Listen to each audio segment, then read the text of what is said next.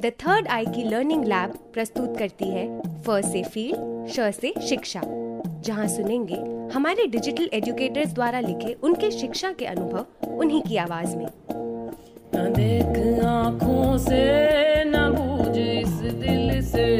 ये कहानी तो बने ये बड़ी मुश्किल से। देख से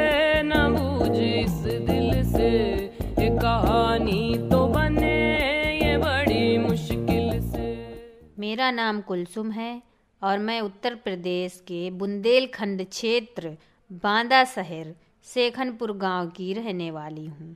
आइए आपको सुनाती हूँ पापा और बेटी की यह नोक झोंक भरी कहानी, जिसका नाम है, पैसे चाहिए कि नहीं? जहाँ एक बेटी अपनी पढ़ाई की जिद में अपने पापा से पूछती है, पैसे चाहिए कि नहीं? यह कहानी मेरी ही जर्नी पे आधारित है। पर मेरे पापा का कहना है कि मैंने इसमें उनकी सारी पोल खोल दी। जुलाई का महीना चल रहा था। सभी छात्र व छात्राओं के एडमिशन हो रहे थे। मैं घर के दरवाजे पर बैठे देखा करती सभी लड़के लड़कियों को देख मेरा भी मन करता कि मैं आगे की पढ़ाई करूँ। जब पढ़ने की उम्र थी तब स्थिति ठीक नहीं थी। पैसे नहीं थे कि आगे की पढ़ाई करूँ। मैं कभी पढ़ाई को लेकर घर वालों से कहती तो पापा कहते, तीन पढ़ाई तो कर ली है, अब क्या करना है पढ़ाई करके? बिना पढ़ लिख कर तो बवाल करती रहती हो। जिस दिन पढ़ाई पूरी कर ली ना, उस दिन पता नहीं क्या बवाल करेगी। क्या करूँगी मतलब? अरे देख लो पड़ोसन की लड़की को। ज्ञान के ऊपर ज्ञान देती रहती है। अच्छा बुरा हमें पता है, पर वो तो खुद अपने घर वालों को सिखाती रहती है। कहीं आना हो, जाना हो तो बिन बताए ही घर से चली जाती है। और कहती है, नौकरी करती हूँ। आधी रात को आती है और घर वालों पर बरसती है। एक दिन नाक कटवा देगी। ये क्या बात हुई, पापा? अरे आटा महँगा हुआ है। कितनी खाली तो हो गई पापा की दुकान? आटा महँगा पापा मेरा नाम लिखवा दो। मैं कुछ नहीं करूँगी। पक्का वाला प्रॉमिस आपकी नाक का लिहाज रखूँगी। ताकि आप जब चश्मा लगाएँ तो आपका चश्मा नाक के नीचे नहीं गिरे। मैं और मेरे पापा बातें कर रहे थे कि इतने में मेरे घर के सामने काफ़ी भीड़ दिखी। मैंने कहा, पापा, ये भीड़ क्यों लगी है? पापा ने कहा, ये समूह की बैठक लगती है। जिसे पैसों की ज़रूरत हो, वह निकाल सकता है। पापा, चलते हैं और देखते हैं। मैं उस समूह की महिला के पास गई। तो देखा तो एक महिला पैसों का फॉर्म भरा रही थी। पापा ने कहा, मुझे सब जानकारी है इस समूह के विषय में। रोज़गार संबंधित पैसा निकलता है लोन के रूप में। मैंने कहा, पापा, मेरा फॉर्म भरा दीजिए ना। आप तो कहते रहते हैं कि पढ़ाई के लिए पैसे नहीं हैं। अगर पैसे निकल आते हैं तो आप अपनी दुकान बढ़ा लीजिएगा और मेरा एडमिशन भी हो जाएगा। ठीक रहेगा ना, पापा? पापा ने कहा कि, कह तो सही रही हो तुम। तुम्हारी अम्मी से मैंने कहा था पैसों के लिए। उसने तो साफ़ मना कर दिया था कि मेरे नाम से पैसा नहीं निकालना कोई। औरतें पैसा जमा करने जाती हैं, दुनिया भर की बातें करती हैं। मुझे झंझट में नहीं पड़ना, सोच रहा था। पता नहीं कैसे निकलेंगे पैसे। पुरुषों के नाम पैसे निकलते तो मैं खुद ही निकाल लेता। इतना कहकर पापा ने मेरा फॉर्म भरा दिया। एक हफ़्ते बाद मेरे खाते में पैसा आ गया तीस हज़ार रुपये फ़ोन में मैसेज आया तो मैंने पापा से कहा कि पापा पैसे आ गए हैं खाते में। पापा ने कहा, ठीक है, कल चलेंगे एडमिशन भी हो जाएगा, पैसे भी निकाल लेंगे। मैंने सुबह होते ही कहा, पापा, मैं तैयार हो जाऊँ, कॉलेज चलना है ना? पापा ने कहा, कहीं नहीं जाना। क्यों? क्या हुआ पापा? पापा गुस्से से बोले कि, मैंने कहा ना, रातों रात मन बदला, पर कैसे? मेरा गुस्सा भी सातवें आसमान छू रहा था। और क्यों ना गुस्सा आए? एडमिशन की खुशी में रात भर सोई नहीं थी। अच्छा पापा, आपने मुझे अपना मोहरा बनाया पैसों के लिए। नहीं पढ़ना? मैं तो अकल की दुश्मन थी। पापा पैसे नहीं चाहिए क्या? मेरे खाते में पैसा जमा है ना?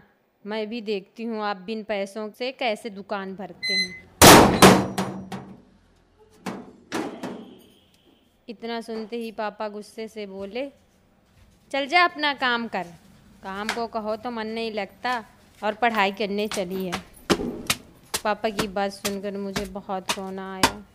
मैंने रोते रोते कहा, पापा, आज के बाद मैं आपकी बेटी नहीं पापा ने कहा, ये क्या बात हुई? मैंने कहा, पैसे चाहिए कि नहीं? तुम्हारा एडमिशन नहीं होगा तो ये ऐसे बोलोगी, ज़्यादा ज़बान चलने लगी है। मैं कुछ नहीं बोली और शांत होकर सोचने लगी, अब मेरा एडमिशन कैसे होगा? दो चार दिन में मैं किसी से नहीं बोली। पाँचवें दिन मैं सुबह जगी और घर के सामने घूम रही थी। मुझे मेरी सहेली मिली और कहने लगी, समीरा, तुम्हारा पता नहीं चलता आजकल कहाँ रहती हो? आना किसी दिन हमारे घर। मैंने कहा, किसी दिन क्यों? अभी चलते हैं ना? मैं बिन बताए चली गई अपनी सहेली के घर। कहाँ गई कहाँ गई, किसी को बता कर गई?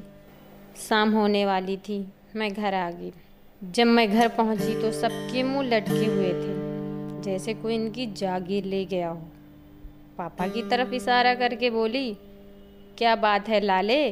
क्यों पड़े हैं सबके मुँह काले? अरे हम तो पैदल चल कर आए, पैरों में पड़ गए हमारे छाले। जब मैं घर के अंदर जाने लगी तो पापा ने कहा, कहाँ गई थी?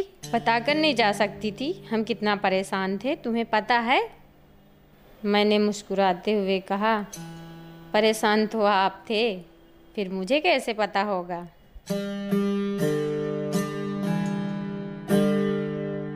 सुबह होते ही मैंने मूड बना ही लिया कि क्यों ना मैं जाकर पैसे निकालूं और एडमिशन करवा लूँ। पापा ने देखा तो कहने लगे कि, क्या बात है, आज तुम गुस्सा नहीं हो समीरा? आप क्यों ऐसे कह रहे हैं? आपको ना ही पैसों की ज़रूरत है और ना ही मेरी पढ़ाई की फ़िक्र। मैंने कहा, पापा, मैं जा रही हूँ बैंक पैसे निकालने और एडमिशन करवाने। पापा ने कहा, सच में जा रही हो? मैंने कहा हाँ मज़ाक तो नहीं कर सकती ना आपसे? पापा ने कहा, नहीं मानोगी। मैंने कहा, नहीं। पापा ने कहा, ठीक है, चलो मैं भी चल रहा हूँ। एक पल के लिए तो बहुत खुश हुई। फिर कहने लगी, मन तो नहीं बदल दोगे पापा? पापा और मैं, पंडित जवाहरलाल नेहरू, इंटर कॉलेज गए और मेरा एडमिशन नाइन्थ में हो गया। पापा और मैं कॉलेज से आकर बैंक चले गए। मैंने बैंक से पैसे निकाले और पापा को दे दिए। बैंक से आने के बाद घर पहुँचे तो पापा ने कहा, हो तो बहुत मूर्ख समीरा मैंने मुस्कुराते हुए कहा खून तो आपकी हूँ ना पापा।